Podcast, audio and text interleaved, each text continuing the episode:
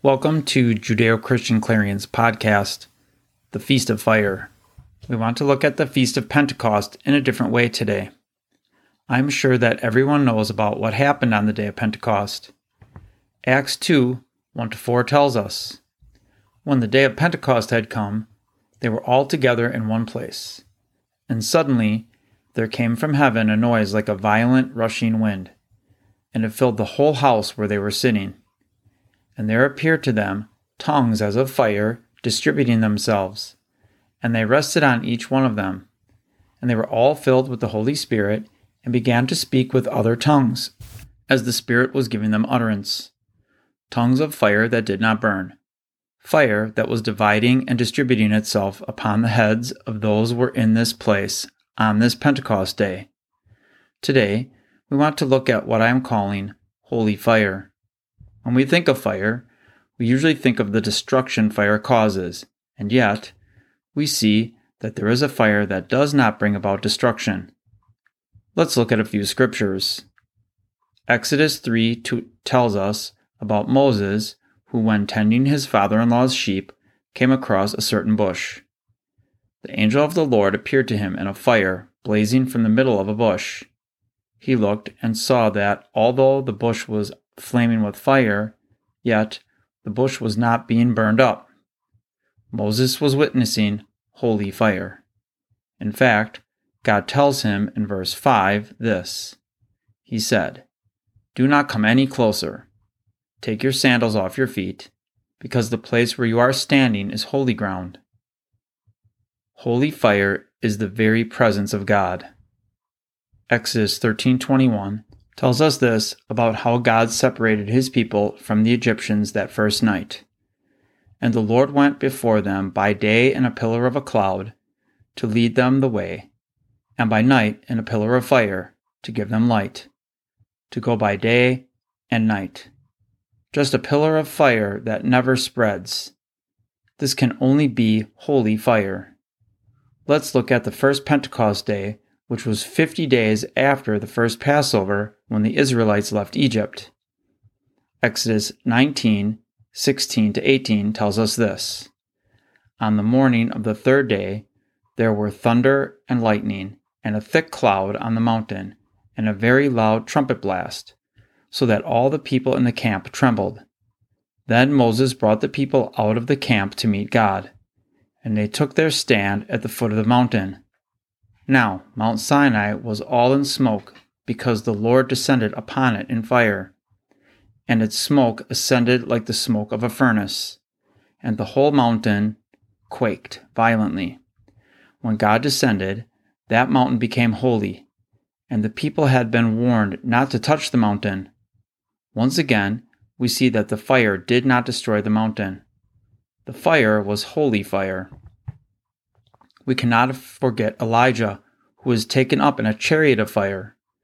1 Kings 2 11 and 12 says, As they were walking along and talking, behold, a chariot of fire and horses of fire separated the two of them. And Elijah went up by a whirlwind into heaven. As Elisha was watching, he was crying out, Avi, Avi, the chariot of Israel and its horsemen. Then he saw him no more. So he took hold of his own clothes and tore them in two pieces. How can we have a chariot and horses of fire?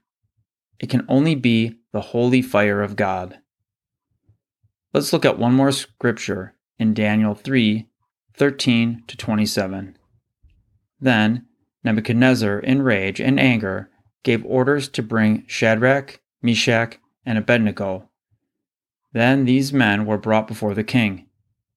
Nebuchadnezzar responded and said to them, Is it true, Shadrach, Meshach, and Abednego, that you do not serve my gods or worship the golden image that I have set up? Now, if you are ready, at the moment you hear the sound of the horn, flute, lyre, trigon, psaltery, and bagpipe, and all kinds of music, to fall down and worship the image that I have made, very well. But if you do not worship, you will immediately be cast into the midst of a furnace of blazing fire. And what God is there who can deliver you out of my hands? Shadrach, Meshach, and Abednego replied to the king, O Nebuchadnezzar, we do not need to give you an answer concerning this matter. If it be so, our God, whom we serve, is able to deliver us from the furnace of blazing fire, and he will deliver us out of your hand, O king. But even if he does not, let it be known to you, O king, that we are not going to serve your gods or worship the golden image that you have set up. Then Nebuchadnezzar was filled with wrath and his facial expression was altered toward Shadrach, Meshach, and Abednego. He answered by giving orders to heat the furnace seven times more than it was usually heated. He commanded certain valiant warriors who were in his army to tie up Shadrach, Meshach, and Abednego in order to cast them into the furnace of blazing fire. Then these men were tied up in their trousers, their coats, their caps, and their other clothes, and were cast into the midst of the furnace of blazing fire. For this reason, because the king's command was urgent, and the furnace had been made extremely hot, the flame of the fire slew those men who carried up Shadrach, Meshach, and Abednego. But these three men, Shadrach, Meshach, and Abednego, fell into the midst of the furnace of blazing fire, still tied up. Then Nebuchadnezzar the king was astounded and stood up in haste he said to his high officials, Was it not three men we cast bound into the midst of the fire? They replied to the king, Certainly, O king. He said, Look, I see four men, loosed and walking about in the midst of the fire, without harm, and the appearance of the fourth is like a son of the gods. Then Nebuchadnezzar came near to the door of the furnace of blazing fire. He responded and said, Shadrach, Meshach, and Abednego, come out you servants of the Most High God, and come here. Then Shadrach, Meshach, and Abednego came out of the midst of the fire. The satraps, the prefects, the governors, and the king's high officials gathered around and saw in regard to these men that the fire had no effect on the bodies of these men, nor was the hair of their heads singed, nor were their trousers damaged, nor had the smell of fire even come upon them. So why were those Hebrew children not consumed by the fire? Because when God entered into the furnace with them, that fire now became holy fire. We see one interesting detail in this account. According to the King James Version, it speaks of the appearance of the fourth man as having the appearance of one like the Son of God. We are going to take a closer look at this. Ezekiel 1 22 to 28 tells us Now over the heads of the living beings there was something like an expanse, like the awesome gleam of crystal, spread out over their heads. Under the expanse, their wings were stretched out straight, one toward the other. Each one also had two wings covering its body on the one side and on the other. I also heard the sound of their wings, like the sound of abundant waters as they went, like the voice of the Almighty, a sound of tumult, like the sound of an army camp. Whenever they stood still, they dropped their wings. And there came a voice from above the expanse that was over their heads. Whenever they stood still, they dropped their wings. Now, above the expanse that was over their heads, there was something resembling a throne, like lapis lazuli in appearance, and on that which resembled a throne, high up, was a figure with the appearance of a man. Then I noticed from the appearance of his loins and upward something like glowing metal that looks like fire all around within it. And from the appearance of his loins and downward, I saw something like fire, and there was a radiance around him, as the appearance of the rainbow in the clouds on a rainy day. So was the appearance of the surrounding radiance. Such was the appearance of the likeness of the glory of the Lord. And when I saw it, I fell on my face and heard a voice speaking. Ezekiel gives us here a description of God having a figure and an appearance of a man. Yet we know that God is a spirit, and as we are told in John 4:24, God is spirit, and those who worship him must worship in spirit and truth. So how can all of this be? How can God have a figure of a man and be total fire and yet be a spirit? There is so much that we do not know about the spiritual realm, and yet there is so much that we do know from the scriptures. Hebrews 8 5 tells us this regarding the tabernacle. They, the priests, serve at a sanctuary that is a copy and shadow of what is in heaven. This is why Moses was warned when he was about to build the tabernacle See to it that you make everything according to the pattern shown to you on the mountain. We see here that there is an identical eternal tabernacle in heaven, and Isaiah tells us what he saw. Isaiah 6 1 4. I saw the Lord, high and exalted, seated on a throne, and the train of his robe filled the temple.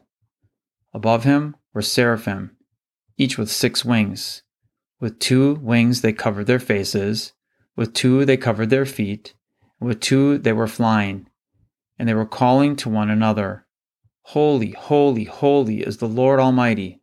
The whole earth is full of his glory. At the sound of their voices, the doorposts and thresholds shook, and the temple was filled with smoke. This sounds like this could be on earth doorposts and thresholds and smoke, and yet this is in the spiritual realm. Let's explain all of this. God is fire, a spiritual fire, a holy fire. When man connects with God, man has to see God in a way that his eyes can see into the spiritual realm. So God gave us spiritual eyes to see and spiritual ears to hear, so that we can look into the spiritual realm because we too have a spirit. But when God comes down to man, then God has to have a physical element such as fire and smoke and peals of lightning and thunder so we can see him with our physical eyes, and yet we do not actually see him. This is what happened on Mount Sinai. The people heard the sound of God, but they only saw the smoke. Deuteronomy 4 12 and 13 tells us, You came near and stood at the foot of the mountain, a mountain blazing with fire to the heavens with black clouds and deep darkness. And the Lord spoke to you out of the fire.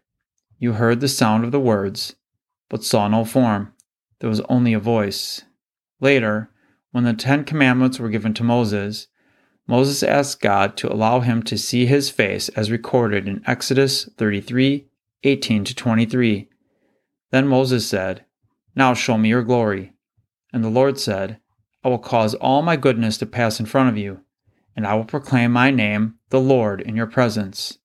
I will have mercy on whom I have mercy, and I will have compassion on whom I have compassion. But, he said, you cannot see my face, for no one may see me and live. Then the Lord said, There is a place near me where you may stand on a rock. When my glory passes by, I will put you in a cleft in the rock and cover you with my hand until I have passed by. Then I will remove my hand and you will see my back, but my face must not be seen.